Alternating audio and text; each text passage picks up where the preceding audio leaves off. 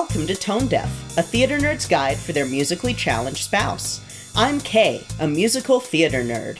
And I am Warren here on Tone Deaf, and I am musically challenged. And you know, cause that tone wasn't, tune wasn't quite right. Oh my god. It's our first episode of March, back to our normal schedule of once a week, so that Kay doesn't go insane from doing Yep. three episodes Well, a week. more insane than I already am. Um, that's debatable. but yeah, we're uh, we're back to our normal once a week thing. Um, our Wiz episode, just so y'all know, is being pushed back to next week. That is because it is going to be a little bit more involved. a little a little more editing will be involved with that episode. Yes. Um and it it was one of those uh Black History Month took its toll on both Kay and I and with in terms of producing shows and so we've kind of we had ideas for uh, the Wiz, and then we were like, "Oh, this is gonna need uh, more time to to do," and so we're gonna have to push it back a week. But that is fantastically serendipitous because it gives us the marvelous opportunity to review a show that I have that I have been neglecting for too long because of time constraints and also tiredness. So one of our awesome friends, Jem, had uh, hooked us up with a production that uh, they were in um, from their high school production of Les Mis, Yes. which is one of Kay's favorite shows. Hell And yeah. I and and uh, yeah, and we wanted to review it for them, but we just we got it in December, and then we already had shows planned for December. Then we took Mar- uh, uh, months are hard January off, Yes. to prepare for the new uh, season two of Tone Deaf, and I was racking my brain with the Warrens episode, and so it just kind of kept getting pushed, kept getting pushed. So I'm sorry, Jem, that it took so long for us to get to this. And then he'd turn over and look at me, and I would be deep in all these books, just going, Why? Why? no.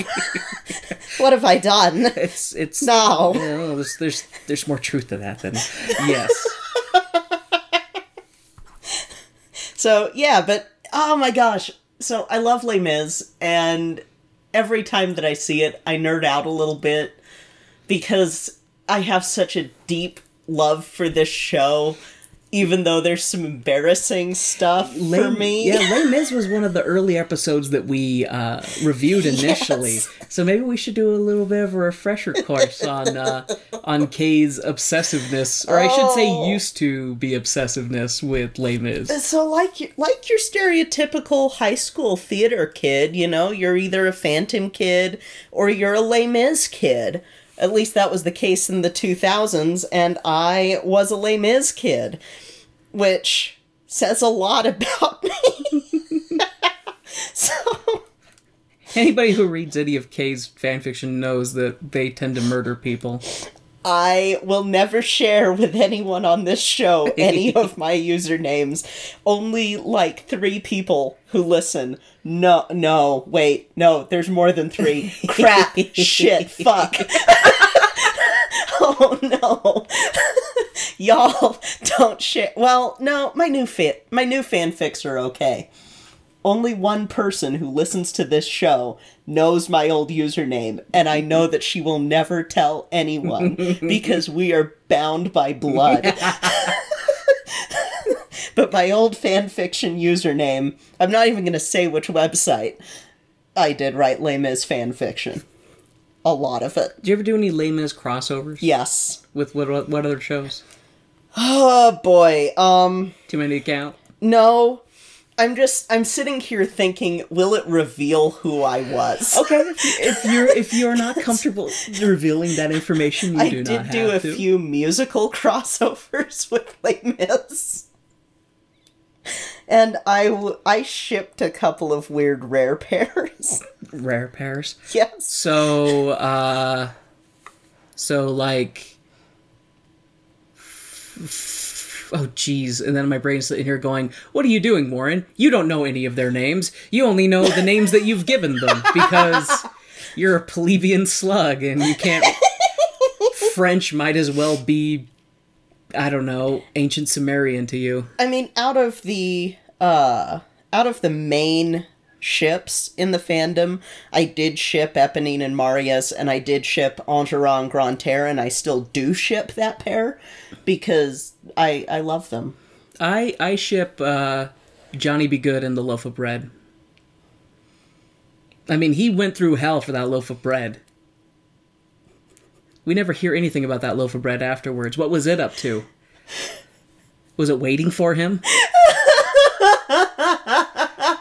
That's a bad joke, but I'm sitting here trying so hard not to go, well, actually. I don't want to case plain. See, well, I don't want to them splain to you. see, well then even even though uh, we have we're back to our explicit rating, I wanted to make a joke and I was like, no, I better ease into this. I there's like this this beaver dam in my brain of all the profanity I've held back. so I have to be careful. Kay finds beavers very funny. I think it's the buck teeth. Maybe the flat tails. Oh, God. Oh, no. Uh, what were the beavers called in Ark? Uh, Castorides, I think. Yeah, Castorides or something like that. Yeah, so The like giant that. beavers. I'm, I'm a dinosaur person. I'm not an ancient mammal person. But anyway, God. the be- the beaver dam of profanity in my mind that was built over the course of February, like you know, little little trickles of profanity will flow through, and it'll eventually break apart that beaver dam, and the normal profanity will flow as as normal in the case of the Warren. But if I try to force that beaver dam, it's just gonna it's just gonna be an ecological disaster in my mind. Profanity bukkake. Kay, I'm the obscene one. You're usurping my throne. Don't worry, I've had a lot to hold back too. oh lord, but yeah, no, Les Mis is one of those stories that I mean, if you think about it too long, then there are some things that are problematic, like uh, Marius and Cosette's thing, and You know, it is one of those things like, uh, uh, cause I do like the show, but I'm, I'm a, uh, schmaltzy putz. And Yes. so I, me too. my wife is like, you are a putz. well, Uh, no, you're schmaltzy. but I, cause I, you know, I, I like, I like happy ending. I like flowery things, you know, oh, even. Warren, you love schmaltz. I, I do. I want a happy ending, and I guess you do get you know a, a bit of a happy ending in in uh in Les Mis. You know, sort of. after two characters. after all the bloodshed and death, you know, and horrible horrible travesties. that, that happy ending is kind of tainted by the fact that Jean Valjean fucking dies. Spoilers, Kay. Everyone should know Rosebud was a sled. Oh. I almost feel like putting you on the spot and be like, okay, Kay, let's uh, let's let's have a, rep- a, a reprisal of of the history of Les Mis. And No, we No. don't need that. we don't need any of that. no, we don't. Not from me, Not from you. because I will nerd. We don't need a nerdgasm. Oh, oh, damn! Kay just bit back a good joke. I can tell. Ah, I'll, to, I'll squeeze it out of him later. Uh oh, she's silent laughing. oh God. Okay, so We should get back on was- track, shouldn't we? So it was it was really great because I love seeing high school performances of this show. Um, just because the junior version that you're able to perform now is a lot better than the junior version before, and so, so? Like when you Just- when you say now versus before, like what what you haven't seen anything Oh. like that. So it would have been like very shortened ones because it wasn't really out for uh, theater groups to put on. Um, It is always one of those shows that I know is is really popular. Um, generally among theater people as well as uh, like high school theater. Yeah. But it always surprises me because of the subject material in it. I mean, because there's you know. There's scenes with prostitutes kind of thing and i always think to myself like i would not be okay with my child being a prostitute on stage even playing make make believe you know Make pretend. make uh, yeah that's what I i said make pretend um, make yeah, pretend believe I, I mean, I can see that, but at the same time, it's like, oh, but this is a literary classic put to stage. It's fine. I mean, it's it's the same as when you have schools doing Man of La Mancha and stuff. Like, that's not necessarily a kid friendly show either. No, that's fair. And I guess it it is one of those things that's uh, that is uh, interesting that mature content in classic literature is considered not as mature as mature content in pop Yeah, culture yeah. and stuff like that. It's it's it's seen as as higher in in It is. way. It's it's a little it's interesting. I'll put it that way. but I don't know. I I love I love this show and I think part of the reason why uh schools will do it is because it's I mean it is still a pretty accessible theme. I mean it's redemption, it's stuff like that. You drop Jesus in it enough times without it being like too religious of a play, but also enough to make people who are upset about the uh or maybe not Jesus, but God. Well, you drop no. Christianity Yeah. in it. And actually, I do. That is one of the things that uh, I do like in in this show is how they handle that. Like it, Yeah. it's not. Um, and what's it, I was gonna say, it's not too uh, heavily No. uh, over the head, but it is interesting how the different characters portray it. Bec- well, I guess this is maybe this is something because I'm going off of memory, and maybe we should talk about this when we actually do the review. yes. But um, yeah, speaking of which, maybe we should take a brief a brief break from our sponsors and Yeah, we'll we'll uh do a do an awesome ad pivot because you always talk about your ad pivots when you're about to ad pivot and we'll talk about the amazing people who help support this show and Why is it always an ad pivot? Why can't it be like an ad juke or an ad dodge? Or what about a deflection? What if what if when we were doing podcasts we had to roll a die every time we wanted to like have a commercial break or something like that? And if we rolled a one, then we just had no commercial break. We had to go the whole way. And just be like, sorry, sponsors. The die has spoken. So, yeah, we we should definitely take a brief intermission and uh, talk about the amazing people that support our show and maybe, you know, plug a mattress here or plug a little mattress, sell a little CBD. maybe you can buy some food for free. Using our code of tone deaf. You can save 20 bucks. but don't shout out if this product sucks. Dun dun dun. Silver, the color of Harry's razors.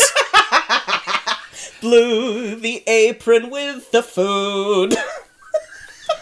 See, this is why we need sponsors. we just is work in musical things with it. So, see, Harry's Blue Apron feels if y'all uh, want some people to sing some stuff for you. Hey, I like food. Blue Apron, send me food. Send me food for me to eat. Give me Blue Apron. Thai give me Blue chicken. Apron or give me death. We're not covering 1776 yet. All right, so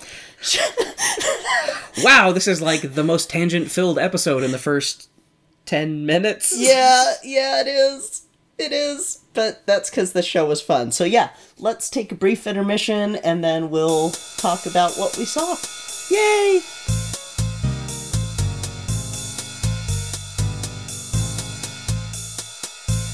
Hey Warren, Hey, Kay. do you know what time it is? Is it time to thank our favorite people in the whole world? Heck yeah!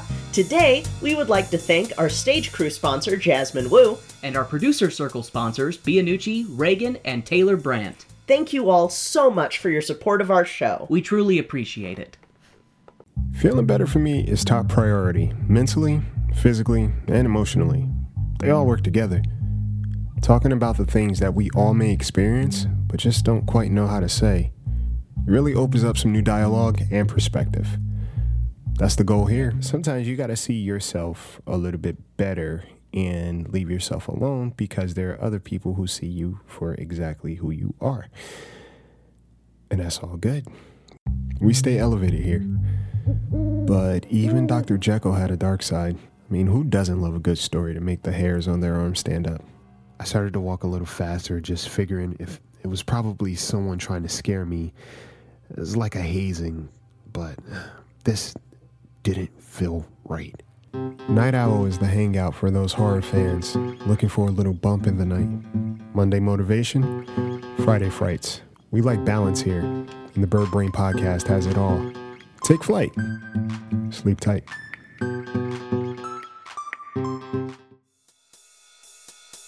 And now, the lights are going down and the music's starting back up, so let's head back to the second act of our show.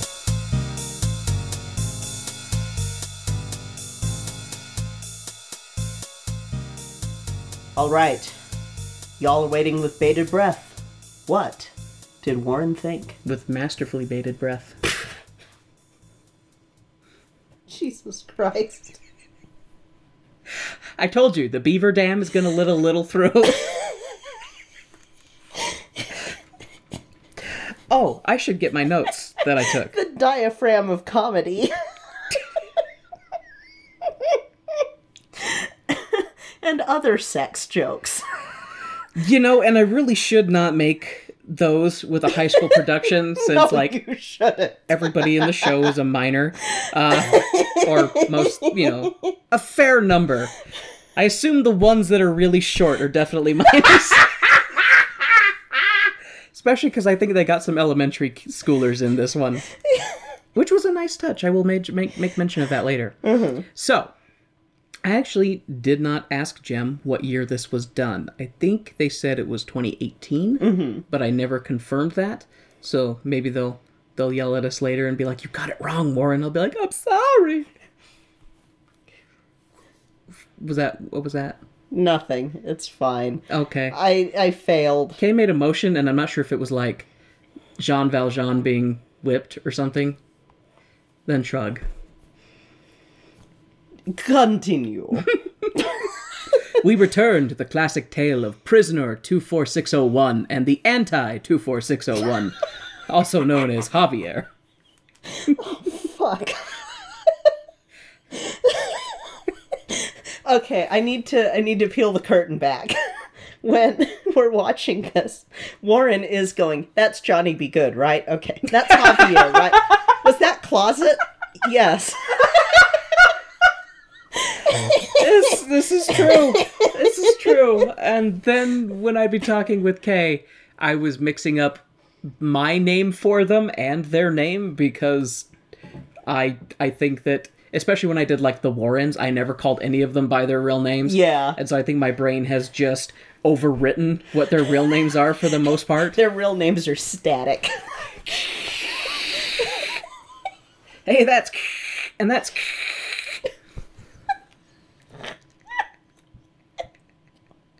So, uh, okay, out of all of the productions of Les Mis, let's see. So, as far as Les Mis, I saw a movie version of it, which that's totally not gonna count at all because uh, it was a movie and there was no singing. and it was the Liam Neeson one, right? I'm fairly certain, Liam Neeson and Uma Thurman. fairly certain, but I saw it long enough ago. I don't even think I knew who those two were. So, but, but anyway, um, and then when we first reviewed this show, um, it was a uh, King's Academy in in England that did a production of it. Yep. and. I think that is actually That the- is all you've That's seen. the only musical version I've seen because we have not seen the one that came out in like 2014 or something like that. Nope, and no desire to. I might, But we will. You know, I might. Yeah, we might have to. I might have to hog tie Kay and Clockwork Oranger on that one and just make them watch it. I just watched the light leave Kay's eyes a little bit. But anyway, so how many productions of Les Mis have you seen? Oh God. Um, Oh, too many to. Let's see. So I've seen And let's go with just musical. just musical. So I've seen the You've seen the one that you watched with me. yeah, I've seen the one that I watched with you, and the one with Jem, and I've seen. Oh yeah, duh, I should count this one. I've seen the. uh I think it was the 10th anniversary concert version I saw it live at least once. I think it might have only been once, but I, the first time I saw it was live in 2003. And then, like, I've seen it looking on YouTube for different versions. So, so you have seen a, a half dozen or so versions of this. yeah. So how and uh, and then, but as far as high school versions go, how many have you seen? The two that we yeah, watched. the two that we watch, like all the way through, I have seen two. and it's I've I've definitely come to have this bizarre appreciation for high school versions of shows uh, because I can't tell you the number of times that we've watched something and I'm like, wow, the high school version was better. Like, just people seem to care more in the high school versions. Like they're still young and full of wonder, and the world hasn't crushed their innocence yet. So they just give it their all. I just still think about that Once Upon a Mattress where we saw it at uh, Alta and loved it, and then saw the 2005 one and were like, Eh. wow, that was disappointing. yeah, it had its moments, but eh. And what's interesting with this one is because overall, I thought the entire production was pretty well done. Like it was, because with the most of the main cast did a really good job uh, with their parts. Some of them, um, you had mentioned it, and I think we both agreed probably were cast kind of beyond their range a little bit, kind of like thing vocal range. vocal wise. range. Um, the sets I thought were really good in this whole one. Like I really liked. I would be really curious to talk to whoever did the um or worked on the sets because the stone design. I'm like it looking at really 'cause good. I was looking at that. and I'm like going, is that like a printout that they glued or is it like? Yeah. like painted because it looked really good, and uh, I like that they had a rotating set that you could tell was utilized very effectively uh, for multiple scenes. I think this is the first time that you've gotten to see a Les Mis with a turntable in it at all. Like, usually, so in Les Mis, on most of the touring productions and like on Broadway and stuff, there's a turntable in the center of the stage that they would like rotate set pieces on or people on. And when we cover Forbidden Broadway, they make fun of that really well. This one had a had a rotating table on the side. yeah. Um, but yeah, and they they did a really good job with uh, lighting in this one too. Yes, they Uh, did. It was very good. Yeah, and and so there, there's definitely uh, you know uh, big big kudos, big applause to uh, set design, stage crew, a lot of people who worked on the the ambiance and everything with it. Costumes were on point. Everything looked really good with that. Um, um, excuse me, got something in my throat. Got a got a Javier. Got a Javier. Sorry, bad joke. Gave that just destroyed the like wow look at that peak look at that peak right there Well, and also probably destroyed uh, Jem's faith in our ability to review shows. Uh,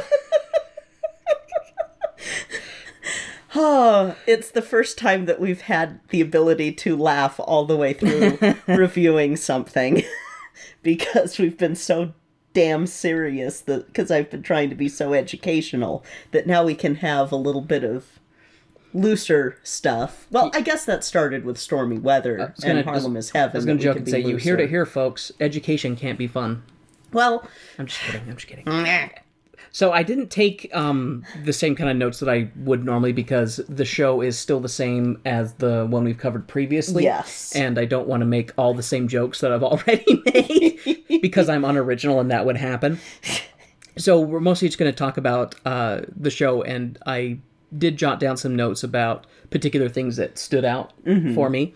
And one thing that I want to mention is uh, the oh, so one, so I guess let's talk about the cast because the um, Johnny Be Good, his actor, did a really good job. Yeah. Um, I- I thought the it was funny because in some of the Zoom ups, like the makeup was was pretty good, and and he he was rocking that full beard that uh I wish I could grow.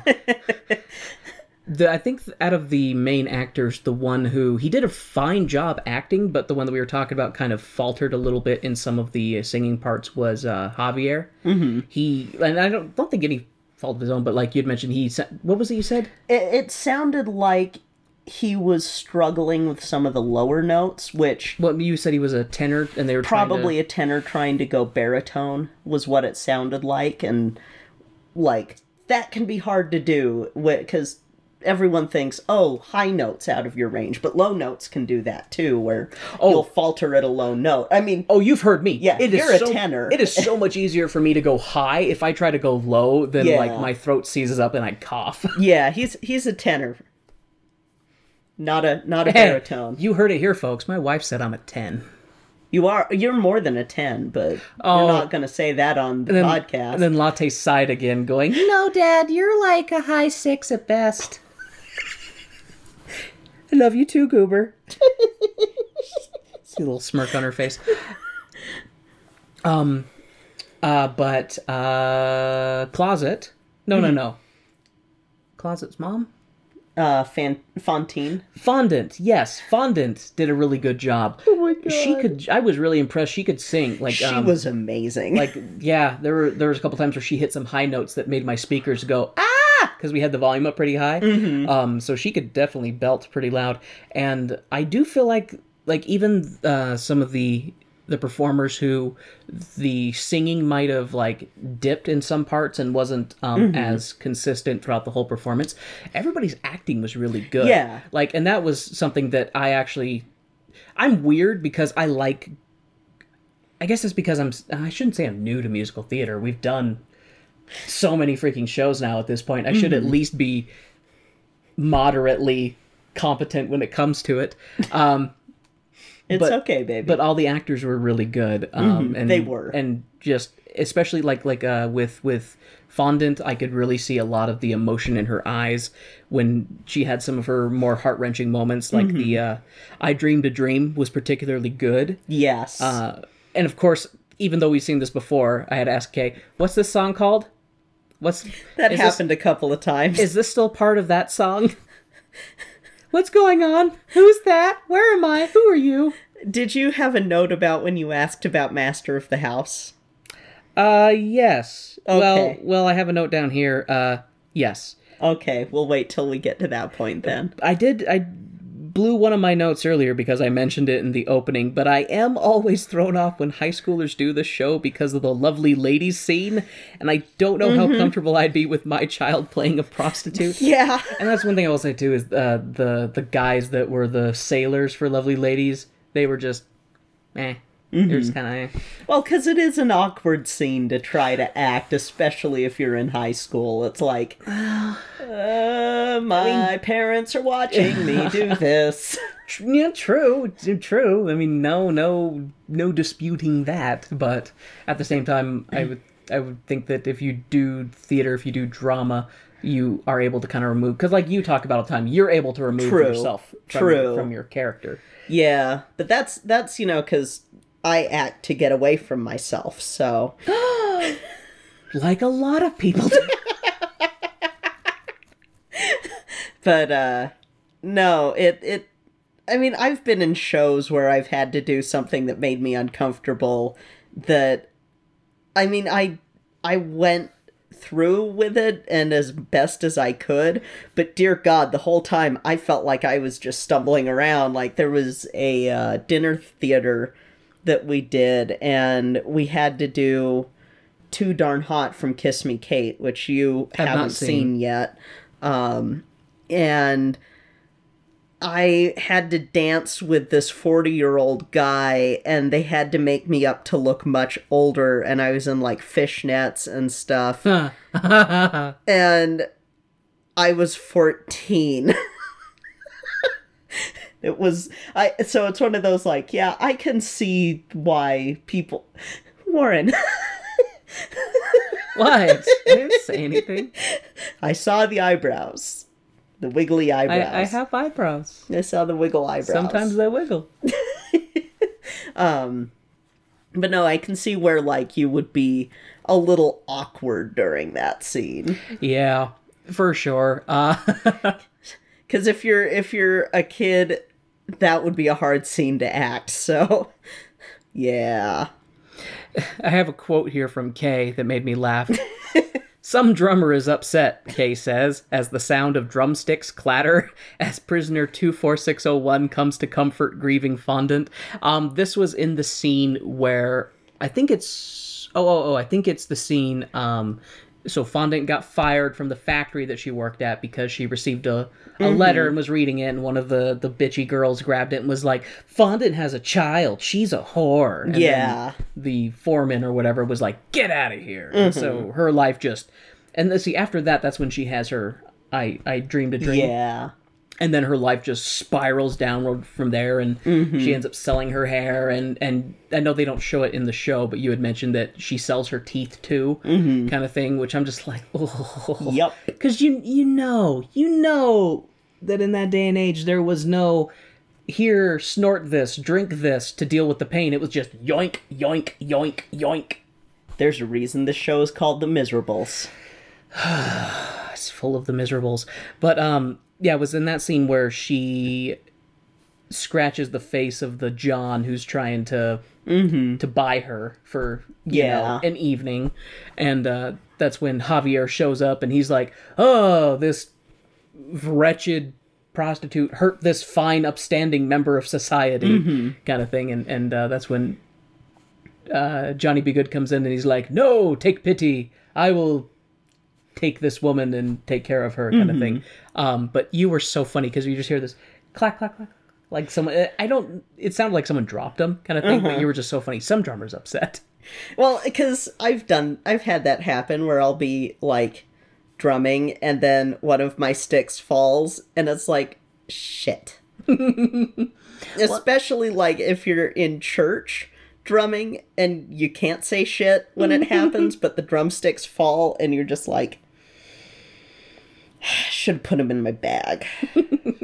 Dang it. Um, one thing I will say is, out of the the uh, high school productions we've seen, one of the things that I noticed that tends to be one of the more uh, questionable elements is how good the music is. the orchestra, yeah, yeah. the orchestra because i know uh, when we went and saw um, the once upon a mattress version the acting and singing was overall you know pretty pretty good but the music definitely yeah. wasn't the best um, this one i would say is not the case like there were a couple times that the music didn't sound right in some parts but i am also tone deaf as all hell so maybe i was mistaken but i do think that overall the music was It was. It good was throughout very the whole good. show Yeah. Um, and it's another one of those situations where like it's, it is funny though because i do keep comparing this to the uh, king's academy version that we watched which the king's academy version i know that king's academy is like a very prestigious college in or not college but high school in uh, england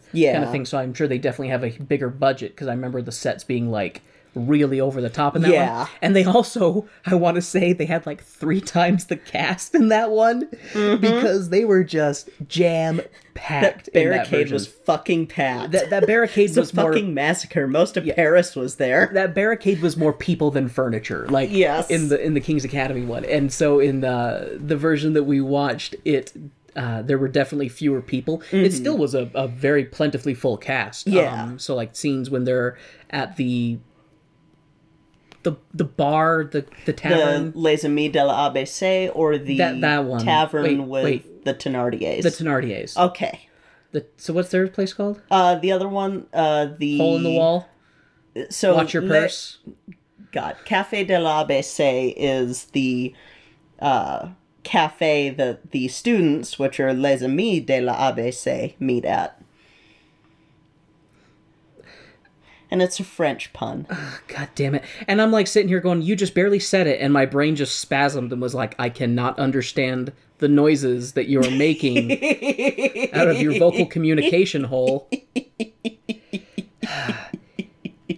you know, sometimes I've been tempted to ask my mother if she drank lead paint when I was when she was carrying me. Warren. Because there's some receptors in my brain that are just not functioning. so Jesus Christ. Superstar. That's not the musical we're talking about. um, one thing that was interesting in this version was, and I would have to ask Jem to get uh, confirmation on it, but actually, no, I wouldn't because those kids were really young. So they. this- this-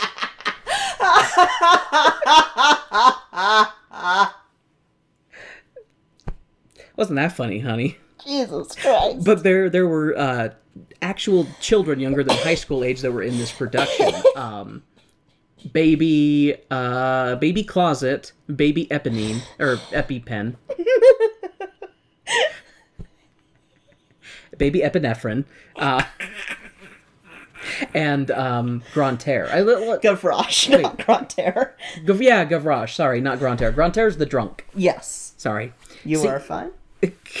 but those three um they did seem like they were elementary schoolers Yes. um uh closet had a really nice voice and she has the song she has a sad song where she is sweeping and cleaning up but she's talking about how she's dreaming about her dead mother who she doesn't know on and she's just yeah, she's basically just singing about that there's a woman who's telling her that she loves her and she feels comforted by her. Yep. And I hate that song just because it's just like a dagger to the heart. You're just like I just I put I I put myself in that person's shoes and I'm like if I was a parent and I died not ever really being able to be in my child's life and then miraculously if you're able to communicate with them beyond the grave and be like I love you. I'm so sorry. I just love you. I cherish you. I hope everything's okay. And they're like I had this dream about this weird man who was coming in and telling me he loved me So did I ev- did I mention this in the last episode? What my very very first exposure to this show was? Mm, maybe So it was a CD that was called Broadway Kids. yes you did Yes. but tell it again and so they they Broadway Kids was like Kidz Bop but better because it was musicals and and I think all of the kids actually like were actors on Broadway if I remember right um and there's a whole thing I could do about the whole Broadway Kids thing that then Draper did that anyway um they had in the CD that I had a back to back of two songs from Les Mis. And these are out of context. So you don't completely know the context of these songs. Like they did have an insert. because it's basically just a best of stuff on the CD, so it's not. Yes, like it would it would show. start off with they're like, "Oh, hey, Broadway Kids," their little theme song, and then they would do like "Tomorrow" from Annie and "Maybe," and then they would do a little medley from Oliver, and they would do a medley from Flower Drum Song and stuff like that, and then their Les Mis medley was uh, "Castle on a Cloud" and an extended version of "Little People," and Castle on a Cloud is the one with that Cosette sings. okay sings about her dead mom. Yes. And so that was like one of those, oh, this will be a great audition song. And then later you go, Jesus fucking Christ, this is depressing as shit. what the fuck? oh, It hurts me. It hurts my soul. It hurts my soul so Why, much. why are all of the little kid songs in these classic musicals so fucking sad? I think it's the same reason that uh, horror is really powerful when you use children as the element because fair. it is a it is a object well I shouldn't say an object it is an individual who is supposed to be innocent and you know naive and not be able to look out for themselves so when you put them in uh, a vulnerable situation you know i think most people have that even if you're not a parent and you don't want children you still have that like pack mentality where you're like oh little you know pup i need to save the pup or the cub like Yeah. you have that instinct to be like oh no pup in danger you know uh, Yeah. versus like if it's a horror element and you have a children you're like you're it, it's the exact opposite you're like oh god that thing is i feel in danger like someone Yeah. protect me from the child like yeah that's that's fair. That's probably it. But it's it's still it's and i don't think that they did castle on a cloud now that i'm thinking of it in the king's academy version. See and i didn't remember that. Yeah because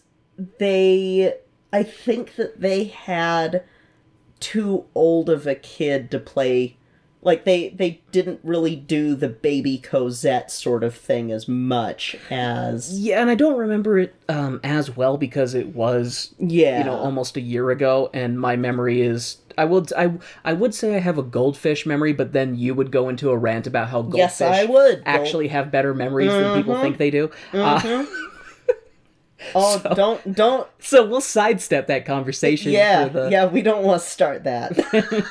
But um, yeah, because I don't recall that in the King's Academy version either, and I'm trying to remember if they just had actors playing like the little ones, and then basically they're only there to be little and demand uh, empathy, and then get whisked away to then become adults in the next scene. yeah, I mean that's that's kind of how it is with the stage version.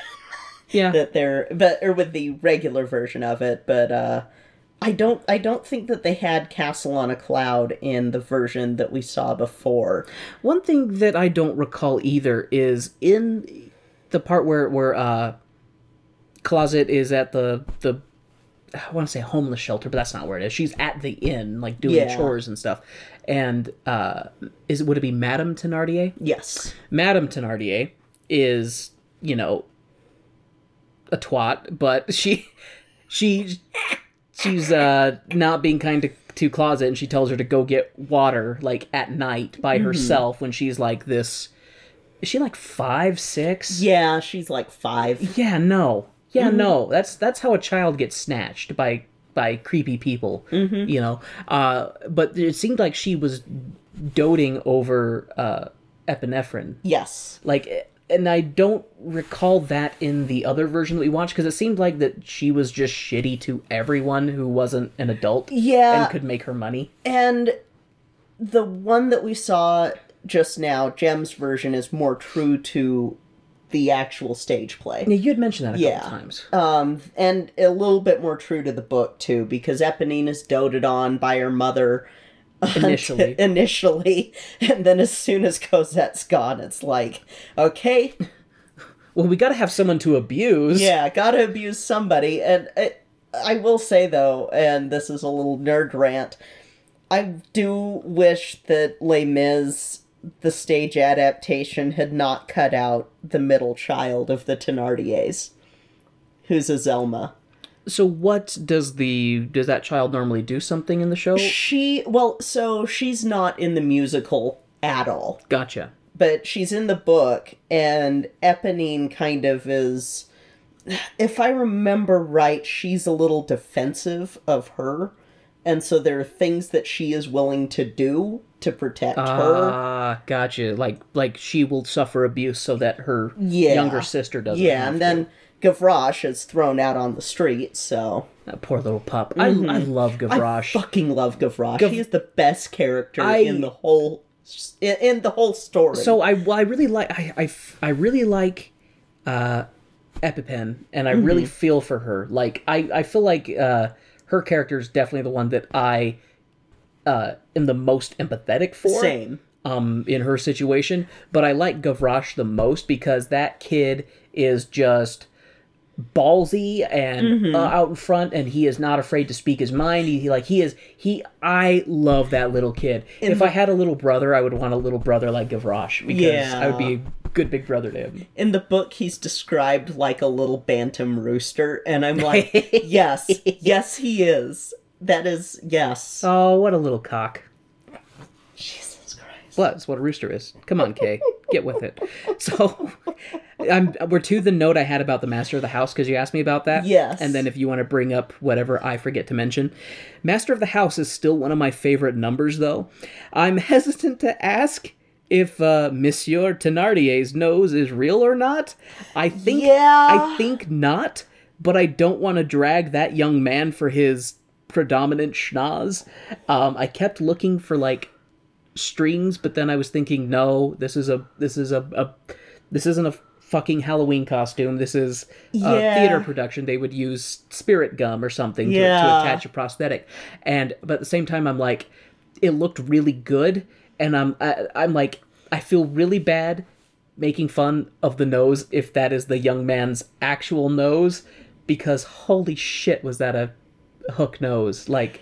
Yeah that was the first thing that i was like whoa. It, it really reminds me of, uh, of of course because I'm Warren I'm going to divert this conversation to the Wheel of Time. Because I'm a fucking nerd. But uh, in the Wheel of Time there's people called Saldeans and you could one of the analogs you could make for them is like uh, Persian or Iranian uh, at least the way that they describe them. But one of the the uh, distinguishing features of Saldeans, especially men, is a, a hooked nose kind of thing. So as I was looking at that, I kept thinking, he must be a Saldean. Because I'm a nerd.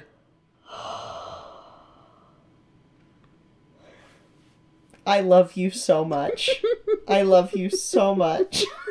Is that your mantra when I do things that make you just kind of regret? So while uh, Master of the House is one of my favorite uh, songs still, I would just like to say, fuck Monsieur Thenardier, because uh, that guy's an asshole. Mm-hmm. And I don't remember him corpse robbing in the other version. He was corpse robbing. Yeah, yeah, corpse robber. Mm-hmm. Yep, yep, yep, yep, yep, yep, Yep. yep. Corpse robber uh, uses his daughter to do things that They don't show that in this, but you were saying that that's what in the book she kind of is uh he treats his daughter like an ATM. yes, a little bit. Yeah. Um, but what I what I was thinking of with Master of the House was when you leaned over to me and asked what the song was, and I was just like, "Oh, Oh. it's Master of the House." You're just, "Oh, yeah, you know, the line that they repeat 30 times because you know how songs can be. Sometimes you think a line that is repeated multiple times is the name of the song. And while that can be the case, it is not always the case. Sometimes you think the song is Teenage Wasteland when it's really Baba O'Riley.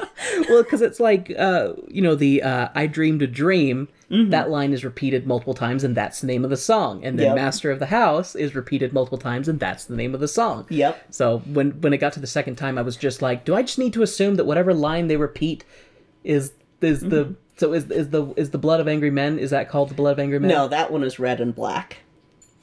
Okay, yeah, still makes sense. Mm-hmm. But see, and by the logic, if we'd gone down there, it's like, is this song called the blood of angry men? Yeah, no, that's that's fair. Um, that one is red and black, and then you've got to hear the people sing, and yeah, a lot of the show's songs do have the title in the song. in this, I did really. Oh God, I still love that that scene though. The master of the house part just. That is just one of my favorite scenes. How you've got him mm-hmm. talk about how great he is and how he runs this wonderful business, and the entire time he's like picking people's pockets and just mm-hmm. stealing from them, and talk about how he waters down the wine and stuff like that. And sometimes if people are too drunk, then he'll just steal from them because they can't, mm-hmm. they don't know that he's doing it. Yeah. and you got you know people dancing on the tables while he's doing that, and I love when it cuts to his wife. And she's just dragging him, like Yeah. when he's not in the room. master of the house isn't worth me spit. Comforter, philosopher, and lifelong shit. What's the line when she says, "Fancies fancies himself a lover, but." Uh, thinks he's quite a lover, but there's not much there. And I love in this production too because she pulls out like a baguette Yes. and then just like rips off the end and is like, "This is all he's got," kind of thing. So that line was, and you you actually cackled pretty good on that line, Yep. on that part. That was I like the uh, the physical uh, yeah. comedy that went with that bit because they didn't do that in uh, the King's Academy one. No. and that is that is one thing that's really nice about seeing multiple different versions of the same show by different productions is that little things can add a lot to the show, a lot to the context. Yep. and I just yeah. Yeah, Theater. theater. Yeah, like really, like it, it's it is so. ah, It's, It's so why I'll never poo poo someone for, like, as much as I'll joke about, God damn it, you're reviving Oklahoma again. Yeah. I'll still be like, but I'm interested. No, yeah, and it, and it's true, and and uh, it has been really interesting on the journey of our show, seeing all these different things, and I and and we're kind of coming back around. So this is the second version of Les Mis that I have seen. Yep. and I'm totally down with seeing other versions of stuff because I do like seeing the differences in how one group put on a show versus another group put mm-hmm. on a show because you have really all that they're given is the script, right? And then mm-hmm. everything else is up to interpretation. Like Pretty much. Pretty much, like, like- some shows will be, and you saw that a little bit when we were doing the Black History shows when I was reading you, like, stage settings. Some shows will be very specific on what the stage is supposed to look like and what people are supposed to be doing. Then other shows will be like, go fucking wild. Yeah, yeah. Well, and that was the thing too, is is because I, you know, I I don't mean to keep comparing the King's Academy version and uh, Jem's version, but it's just it's the two that I've seen, so I can't Yeah. help it. It's just how my brain's going to do it. Um, and the sets were quite different. The King's Academy one often I thought felt more messy because it was almost like Yeah. they just they were like let's just put more stuff on there kind of thing whereas the version we watched with gems like it was i, I don't want to say it was a more conservative set because there was a lot going on and they transitioned between different scenes and there was a lot of stuff in the environment but they did so much with what they had in the environment too like you know they had a lot of these stone um arches and stuff and columns that you know parts could be used oh we're we're under a river or we're by you know we're, we're in, in the sewer or it's you Yeah. know they were able to just utilize that space very effectively as well as um with the lighting to to help with the colors you know versus you know daylight sundown nighttime and Yeah. uh, just just really good. It was just good. And I enjoyed it. Um so let's see master of the house was where we were at. And master of the house is master of the house is before johnny be good picks up closet right? Because then at first oh god that, let's talk about that scene for a second. Another reason that i just freaking hate the thenardiers just being like oh but our little closet we love her so much she's just like one of our own mm-hmm. gimme money mm-hmm. and then even after he pays him fifteen hundred dollars, like pays him fifteen hundred bucks to finally be like, okay, like this is all I'm paying you. You, mm-hmm. you, and it, it, it was interesting, like watching the uh, transition where he's like, oh, thank you so much. Like you see Johnny realize that these people are full of shit. Like it starts with him just being like, oh, thank you so much. You know, here's you know compensation for taking care of her and stuff like that. And then it was, oh, well, she's been sick a lot too, and medicine was quite expensive. And then Yeah. he starts and uh, Madame Tiernaday is like reaching for his pocket, and that's when you see him start going, "Oh, these vipers," you know. And then, and then at the very, what was it at the very end? Um, that makes him give them fifteen hundred francs. when they say uh, your intentions may not be correct yeah, the, about it, like basically going, you're just gonna treat her as a sex slave. Or yeah, something. you're gonna do something terrible to her, as if they weren't already doing something terrible to her. And so he basically gave enough money to okay, shut the fuck up, like kind of thing. And just and I love the comment that he had, like, I'm sure it won't take you long to forget, you know, Yeah. kind of thing, since they're they're greedy assholes. Yep. Gavroche. Yes. Gavroche is still an awesome. I love pup. Gavroche. Grantaire the drunk had some power in his pipes, although. Uh, well, I, I flubbed that note. Grantaire the drunk has some power in his pipes, and you were saying that traditionally they do not give him a strong singing role. Yeah, he's not really a strong singing role usually, and so when he bursts out, I'm like, whoa, yeah, that he, is a pretty voice for that character. yeah, he had a really good voice. I was really surprised by him because he's just kind of off on the side drinking wine right out of the bottle, and then he comes on stage and he's like, "I'm here," and I'm Yeah. like, "Whoa." Yeah, it's usually more like a like a gravelly sort of. I am too old to be hanging with these college students, but I've kind of got a thing for that one over there that's telling us all to go die with him. Is that uh, Angera? yes. Okay. That is in the book. Grantaire o- pretty much only has eyes for Enjolras, who only has eyes for revolution. so it's a love triangle. I'm in love with him, but he's in love with his ideals. yep. um so funny like as i have to write down these fucking french names in a way that i will be able to read my note and go oh yeah that's how i say this word would you like to know how i spelled Andra? I would love to know. no judgment don't judge me people i never took french i took spanish You're fine. o-n-j-u-r-a on jura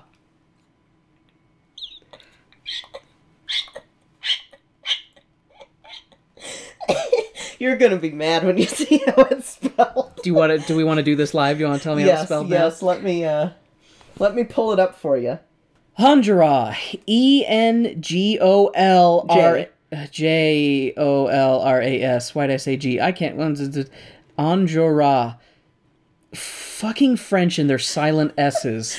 I will say that the only reason that I knew how to pronounce his name was because of a fic that I wrote, and someone went just so that you, know, because it was in poetry form, and it was Uh, I can't say too much about it because someone will know which fic this is. But basically, it was because of that that I was like, "Oh, that's how you pronounce his name." Well, that fucking sucks. Welcome to France, where the names have no meanings and you can just put in whatever letters you want. Hi, I'm Warren, spelled V W H R P Q L S. The ones that don't make sense are silent. But on a side tangent, I'm not going to talk about Wheel of Time this time. Instead, I'm going to talk about uh, Brandon Sanderson's Mistborn series. because in the well the I get, it's not just the first book but the uh, world that it's set in like the culture is uh, kind of french. And uh, some of the the characters have french names. And I, this is actually a story that a friend of mine told me who actually met brandon sanderson. And he asked him uh, about how you pronounce this one character's name and brandon sanderson was like really you could go either way like i'd never had it set solid in my mind. But he goes on a side note, and he, there's a character named Kelsier, and that's how it's spelled, is Kelsier. And Brandon Sanderson had told my friend that uh, in his mind he always pronounced it Kelsier, like with a French word on it, kind of thing. And I'm just like, fucking language and fucking names, fuck. Okay, the beaver dam is breaking. Um. Nothing makes me feel as dumb as trying to pronounce French words. Oh, but yes, uh, Grantaire, Andra, and Marius all were pretty strong singers. I was I was impressed with all of them. you called him Marius. Oh fuck, Marionette, Marionette.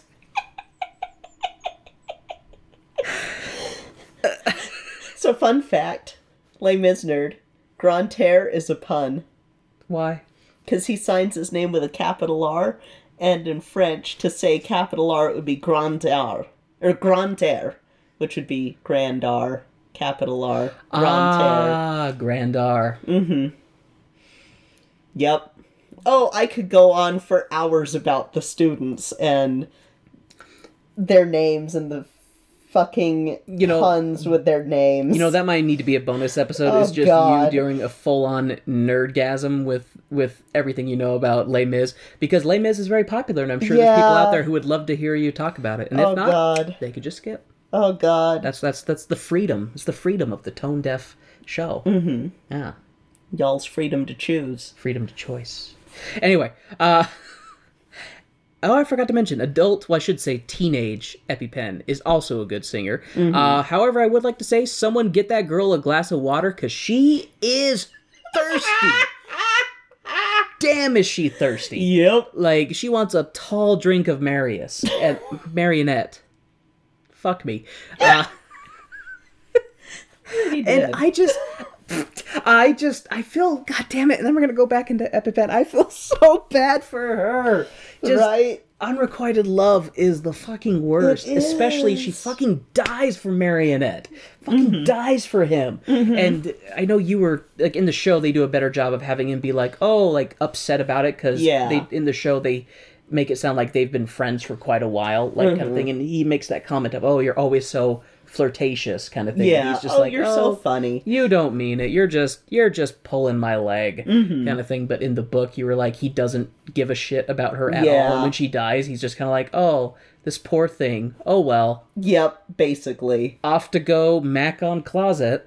Mm-hmm. Um, yeah, and, and all like, we just barely covered this, but also EpiPen dying is lame, and I don't like it ever. I don't like it. Nope. Can't- why can't why can't why can't she live and like her parents die instead? Like why? Mm-hmm. That that's one of the things that I would say about this show that probably bothers me the most is that the Thenardiers never get their comeuppance. Yeah. Never. They have a br- they have a brief a brief slump. You know, he's master of the house, and then stuff goes wrong later, and they end up like impoverished. And but then he ends up grave robbing his way to the top again of high society, Yeah. or at least putting on a, a decent front. Because when he shows up at uh, Mary uh, Marionette and uh, Closet's wedding to extort them for information. Uh, yeah, the Thenardiers are assholes. Goddamn Thenardiers. Their kids deserve better. I still I still laugh though, and I laughed at the other version too. What is it a soliloquy when someone is singing and other people are like not aware of what's going on? I'm trying to think of, of Yeah. when Johnny Be Good is Yeah, singing that would be a soliloquy. when he's singing on the barricade after they've pushed back the army and they're like, "We are not gonna sleep. We're just gonna wait right here for them to come back." And it's like, you idiots don't know how to rotate watch shifts. Like, Yeah. But then, uh, yeah, Johnny Be Good is singing at the nighttime, surrounded by sleeping people, and it's just like I've just kept waiting for someone to wake up and go, "Shut up!" Stop! Stop! There's a old man in the group just singing at the top of his lungs. Do we, uh, do we maybe ambush? Nah, nah, let's hear him out. Listen to that voice.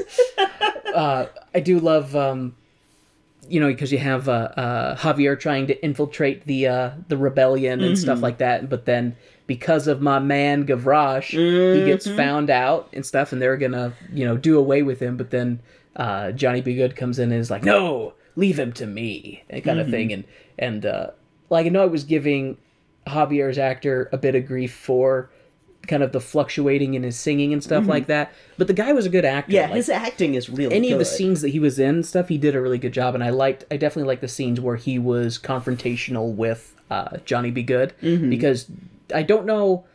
Because I know this, you know, it's a high school production, so these guys probably do know each other, and I, I would actually be kind of curious if they've uh, acted together before, because I felt like they actually had pretty good chemistry in acting Mm-hmm. Off of each other. So little, little, yeah. So I don't know. Maybe I'll have to pick Jem's brain. Be like, Mm-hmm. what do you know? Uh, but it was fun because Jem pointed out to uh, she was like, "Look for this person, and that's me." And so Yes. we got to see Jem in a in a blanket and uh, crawling around on the floor, trying to not be abused. So I was Yeah. glad that Jem was able to avoid some abuse. Mm-hmm. and I I have to say there was one moment that kind of broke my heart and that was when Gavroche climbs up the barricade and I hear Warren just oh. going no Gavroche no That's because I knew he was gonna die, and I didn't want him to die. He's just a little kid. half expected it to be like uh, the thing in um gosh what was it in simpsons where marge is talking about what is she reading to the kids Wait, wait, what? because i think she's reading something to the kids and then she rips out the page when it gets to where the character's about to die and eats it and then she's just like bambi was so much harder to swallow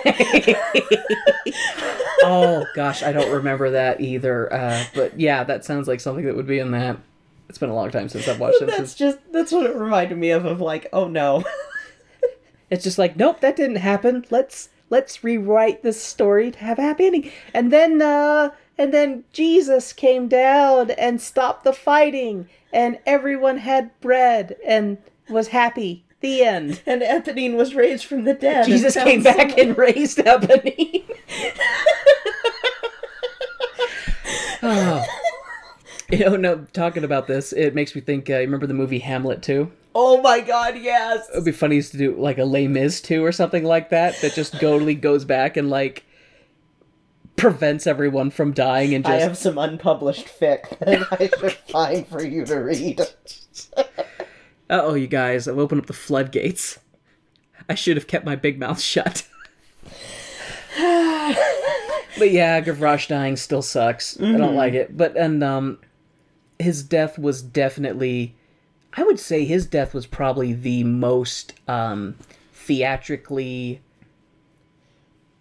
not prevalent, theatrically uh uh dramatic, I guess. Yeah. Because he's on top of the barricade when he finally gets the last bullet because he gets shot like three times. Yeah. But then he just throws his arms back, Yeah. you know, and then like falls and they catch him and stuff. And I'm just like, no, they shot the pup.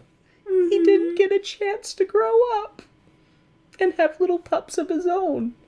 Little Gavroshlings. He does have two little kids that he's taken in in the book that like he takes care of and has them Oh. stashed away in like this uh, Oh. yeah. yeah the book is way worse with that oh. scene Oh, who's the guy that wrote it again? victor hugo Fuck you, Victor. don't worry we'll cover him again when we do hunchback Oh God! Oh fuck! There's a Hunchback musical. yes there is and it hurts way more because they Oh, I listened to it at work one time, and that was a mistake. See, and I know, I know about the Hunchback, not from Disney. I know about Hunchback. this is the Disney one, but they made it truer to the book. Really? Yes, and it hurts. It hurts a lot.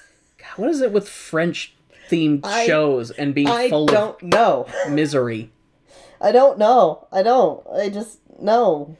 French, man. Lord. Then when we get to Once on This Island, that's French adjacent, and that's gonna hurt you too. Why do you hurt me, Kay? Why do you hurt me? I won't hurt you with our next show, but that's because you've seen our next show. This is true. So, and uh, I'm trying to think. Uh, I had another thought that I, I had written down about this version. Uh, oh yes, because after everybody gets wasted at the barricade, um, it's like night falls on. One thing I thought was interesting too is like the idea that the French army just annihilates this resistance and then just leaves their bodies there to rot rather than like cleaning up. I don't know if they're just like, well, our job's done. I'm sure someone will clean up after this. well, they they pro. I don't know if they talk about it in the book or not, or if it was because it's been long enough since I've read the book. But you would have had them laid out for family to identify and to be like, "Come pick up your dead kid." Gotcha. Because that was the thing is, as they just left the bodies where they were on the barricade, and then Johnny B. Good comes in under the dead of night, and he's checking bodies, trying to find anyone who's alive, and he finds, or at least I see, and I don't know if he was checking for survivors or if he was just checking for uh, Marionette. I'm not sure. because you see him check multiple bodies, but then he stops when he gets to Marionette. So I don't know if he was just looking for his daughter's future boy toy or what. Um, but anyway, Johnny B. Good finds Marius, and he's like, okay, he's still alive. yeah. Throws him over his shoulder and carry. Well, actually, didn't throw, throw him over his shoulder. Carries him. Um, what would you call carrying someone like Bridal this? style. bridal style. Mm-hmm. Whoa, Johnny. Uh, carries marionette bridal style. And what's funny, there's a part where he's going through um, one of the stage areas, and it's it's an archway, and I kept I was like measuring the dimensions with my eyes as they were moving, and I was like, is he gonna bonk his head on the side? and he didn't, of course. But as they were turning, I just went thunk like he did because I'm I'm mature like that. I will say that they did a good touch of having Grantaire and Enjolras die together because that's in the yeah. book. So talk about that. Yeah, in the book, so the stage version, they had them basically, uh, because I'm pretty sure that that was Grantaire. After Enjolras is waving the red flag and gets shot down, uh, they have Grantaire lean up and he d- fires one final shot before he dies, like basically Right next. right next to him, their hands close together. And in the book, um, Grantaire isn't present for any of the fighting because he's inside the cafe because he passed out drunk.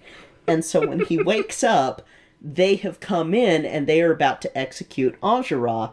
And Grantaire has this brief moment of clarity where he goes, No, I need to go join him. And he basically is like, you know, I'm part of this resistance too, and he and Enjolras take hands, and it's the first time that Enjolras smiles at, him, and that's when they get shot, and they die clasping hands, and So what's the trope that uh, gay people have to die by the end? uh, kill all the gays, I think, or something like that is the trope. No, so Victor Hugo was was Or bury your gays, that's Bury- what it is. bury your gays. Yeah, it's the bury your gays trope. Well, Victor Hugo was I mean, he Right on didn't outright say that both of them were, but he very much made it like it was implied. Grantaire has a thing for Enjolras, even if Enjolras is like, Patria, my country, the revolution. God, you're cute. that's less cute, but that's okay. uh, but uh, and uh, that's right because after um, Johnny B. Good picks Marionette and he's carrying him away, I don't know if he just was like exhausted because he's carrying him and running from the the battle site because he takes him into the sewers and then he just like falls down out of exhaustion and that's when Monsieur Thenardier comes crawling out of the the darkness to Yeah. rob uh uh marionette of, of a, like a family signet ring or something that he Yeah. had kind of thing which comes into later um but i'm trying to remember because because uh Thenardier confronts uh johnny be good and isn't he like i know who you are like they're looking for you Yeah. kind of thing. And oh, that's right. And then that's also when um, Javier comes in and he's like, "Haha, I found you!" And and Johnny B. Good's like, "This boy is shot. He needs a doctor. Like, just let me help him, and then I'll turn myself into you." yeah. And uh, that's when you get to. That's when uh, Javier has his blue screen moment, and he's just like, "Does not compute. Bad man did good. Bad man did not kill me, but he bad. Why did he not kill me? Me good. Is me bad? Eh eh eh eh." And then he self destructs. Mm-hmm. I would actually love to see a spoof with like. Uh, God, this sounds like something that'd be in Futurama, where they're like doing a Les Mis version in Futurama, and then you have Javier when he realizes that Johnny Be Good isn't bad, and his head just explodes.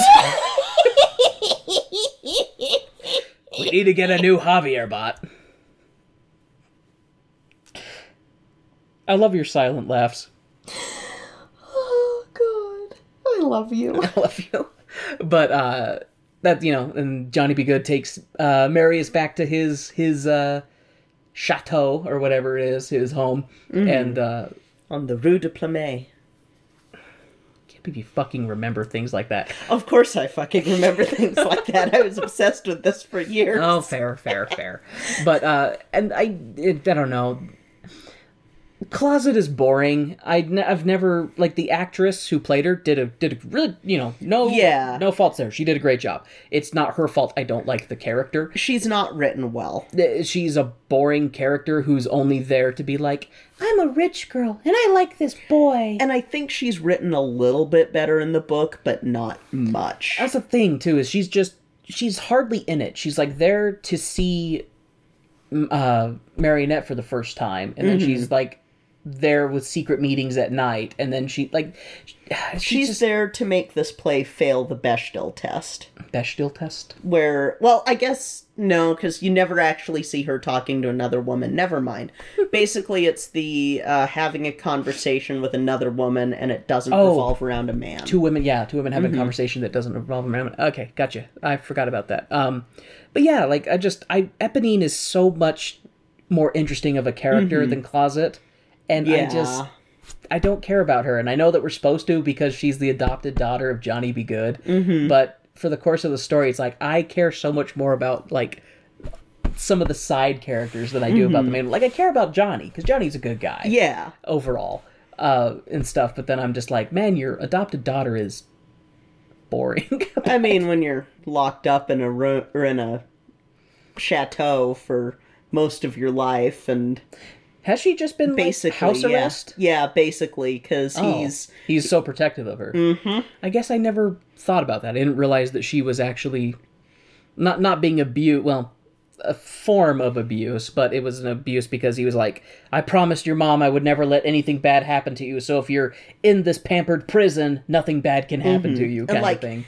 whenever they go out, it's him and her. yeah yeah she's never not escorted. Mm-hmm. uh but yeah so marionette is at the the the house with them and then he and closet get to have some moments together and then johnny be good basically tells marionette who he really is and that he's a criminal and that he's being pursued because he broke his parole and now he's got to leave. And don't ever tell closet you have to bury this behind maybe a door and lock it. Like keep this shielded away. Take this put it in your house inside of you and put it in like a small room. Yeah. I was trying to make a closet joke. Hide it in the closet. God damn it. i didn't do a very good job. I hate when i have to explain my jokes. Failure! Oh my hell. but you know that doesn't last all that long. So like uh because after after johnny be good bails that's when uh basically i think like the next scene is closet and marionette at their married, wedding yeah. which that was a nice scene. I thought they did a really good scene with that. And then of course the twat nardiers come in and to be like we're part of high, high society. And i love that they try to like cozy up to Marionette and be like, "Oh, do you don't you remember us? We were at this one extravagant thing that happened." He's like, "Oh, I've never been there because you're full of shit."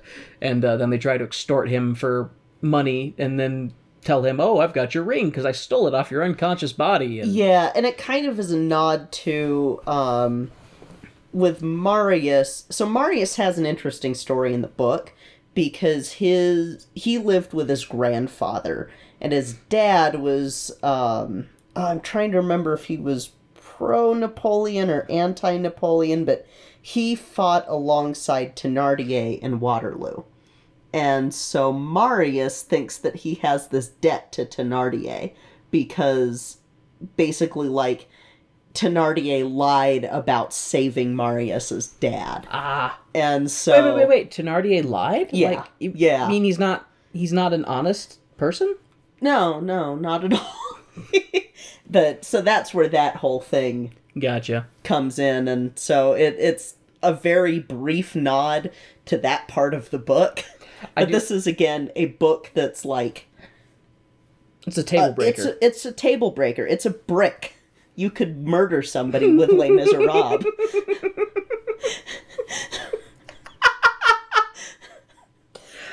Ugh. If you drop it off the Empire State Building, it'll cave in someone's skull. weird ways to commit murder. like, yeah. Um, Sacre bleu. Sacre bleu.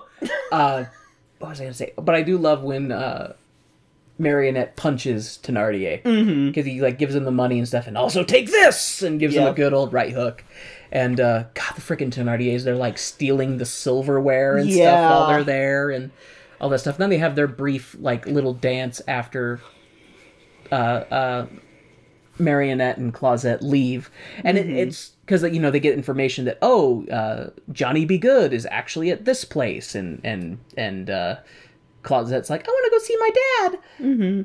and it is Before he kicks it. it's really fucked up that on her wedding day she goes to see her dad before he dies, and then he fucking dies on her wedding day. Yeah. Like that Yeah. there, there is so much tragedy in this show and it eats at me like That's why it's called The the Miserables. miserables i know i know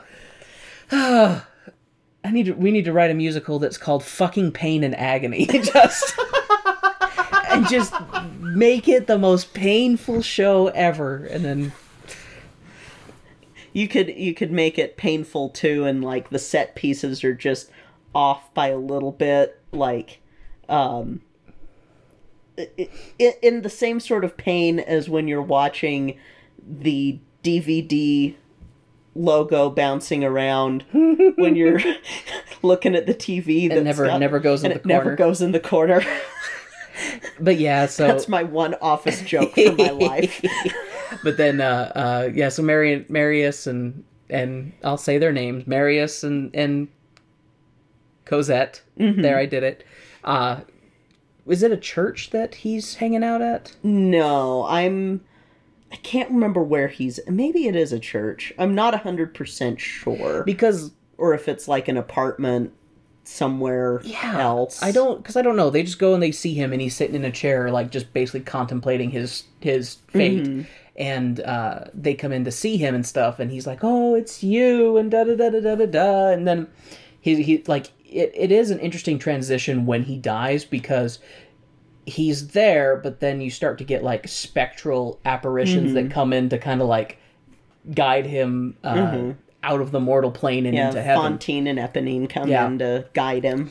and they're just and I, I do like when when uh Fontaine comes out and she's like you've done good you know I'm here to take you to heaven you know God has seen you do good kind of thing you're not a bad person because you stole a loaf of bread Yeah, uh, no matter what your life has been kind of thing. And that scene like the the final scene is really it is. beautiful. And because it's like it's still painful but it's almost it's the redemption aspect it's like Yes. this man who has had a hard life and has been through a lot can finally rest kind Mm-hmm. of thing and yeah it was a and that's the last scene. It was a good show. It was very it was uh, it was interesting to watch though because like like I said I keep comparing it to the other version I've seen and like the the uh, pros and cons between both of them and stuff like that and I have a hard time thinking about which version I liked more because there are aspects of each one that I liked more. Um, because some of the because I like nothing against the Thenardier in uh, the version we watched today, but I felt like the Thenardier in the King's Academy one just he stole the whole freaking show for me personally. Yeah. and so it it was hard to like compete with that one. Um, but at the same time, like the flip of it, uh, Fontaine was really good Yeah. in this version. Fontaine was fucking she, amazing. yeah, she was really good. Like, uh, like, ah. I would almost have to like watch them both side by side again and like make notes, but I'm not gonna fucking do that. but I would just like to thank Jem again for giving us Mm, this so version much. to review, and I hope that you. we didn't insult any of your friends accidentally. Yeah. Uh, because we really liked it. it was a lot of fun. fun. and it was it was it was a nice treat. It was even if it even if it's needles in Warren's heart over things that I forgot to see Gavroche. Yeah. I'm sorry. It's okay. No one that we like dies in the next show. the next show that we have has two, count 'em two, on stage murders. Tis true, and they're both witches. Mm-hmm. Yep. And Witches get stitches. a part of me thought about trying to do like a whole Wizard of Oz series for the next three weeks since we're doing two versions of The Wiz. But I need to see if I can find the Andrew Lloyd Webber one. if not, then we may take a break for the next week because we're going to be going out of town anyway. Yes. Uh, not the next week, but like in like three weeks, Yeah. whenever that is. unless the coronavirus uh, gets contained, like unless it explodes and gets even worse, Kay and I will be uh, out of town at the end of March for work.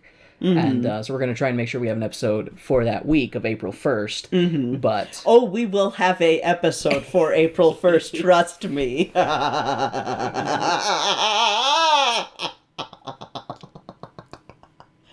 I need an adult. I am an adult. Ooh. I'm a younger adult than you. Oh, that's right. So, yeah, thank you again, Jem, so much. We we loved it. I loved it. It I, was enjoyable. Thank you very much. and now now I'm going to be singing Les Mis songs again. Oh, it's true. After we got done with it, I was, yeah, I was, I was humming "Master of the House." I think is what it was. And don't know. you hear the people sing? Yeah, You're do you humming the- Do You Hear the People Sing while we were folding laundry. That's right. oh, that's that. No, that's that's red and black. Uh, what's Do you hear the people sing? Yeah. Singing the song of angry men. yep. musically challenged? What can I say? You're fine. I, I have been. uh, This finally got the correct lyrics for Red and Black back in my head after I made the mistake of reading that one Tumblr post that meshes Do Re Mi and Red and Black. See, that's the kind of that's the kind of trolling thing that can only affect you. I was in hell for three weeks. All right. Well, Kay and I are a little bit slap happy, so we yes, should we are. probably wrap this up. And we Yes, we should. thank everyone for listening to this this uh, episode of Tone Deaf featuring uh, Les Miserables, high school production by our wonderful and awesome friend Jem. Yay! And if you folks would like to reach out to us, you can find links to all of our social medias at our home base, which is tonedeafmusical.com. Yep. And we've got our Gmail, our Twitter, our Instagram, and uh, any other things we also have there, as well as our channel in the Cast Junkie Discord server, which is an awesome place to come and discover a bunch of podcasts that you didn't know you needed in your life. Yep. We have our own channel there. It is rated not safe for work because if you're listening to this, you know why. Uh, yeah, yeah, we're we're not in the play this for your students anymore. Do not play episodes outside of February for your students. What Kay said. I don't want to get in trouble. or get you in trouble. Yeah, that's more of the case. Um, if you want to go above and beyond, you can always join our Patreon.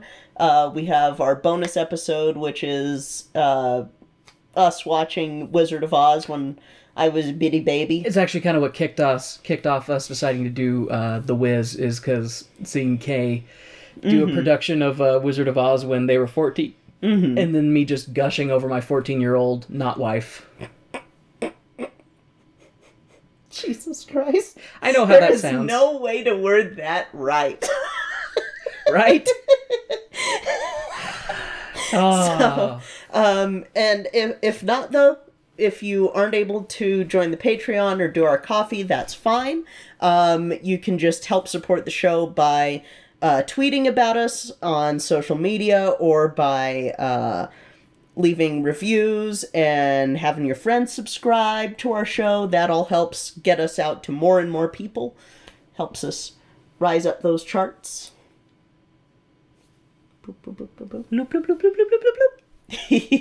So, I think that'll be it for today. I'm Kay, I'm Warren. and this has been Tone. Tone deaf. All right. Tone deaf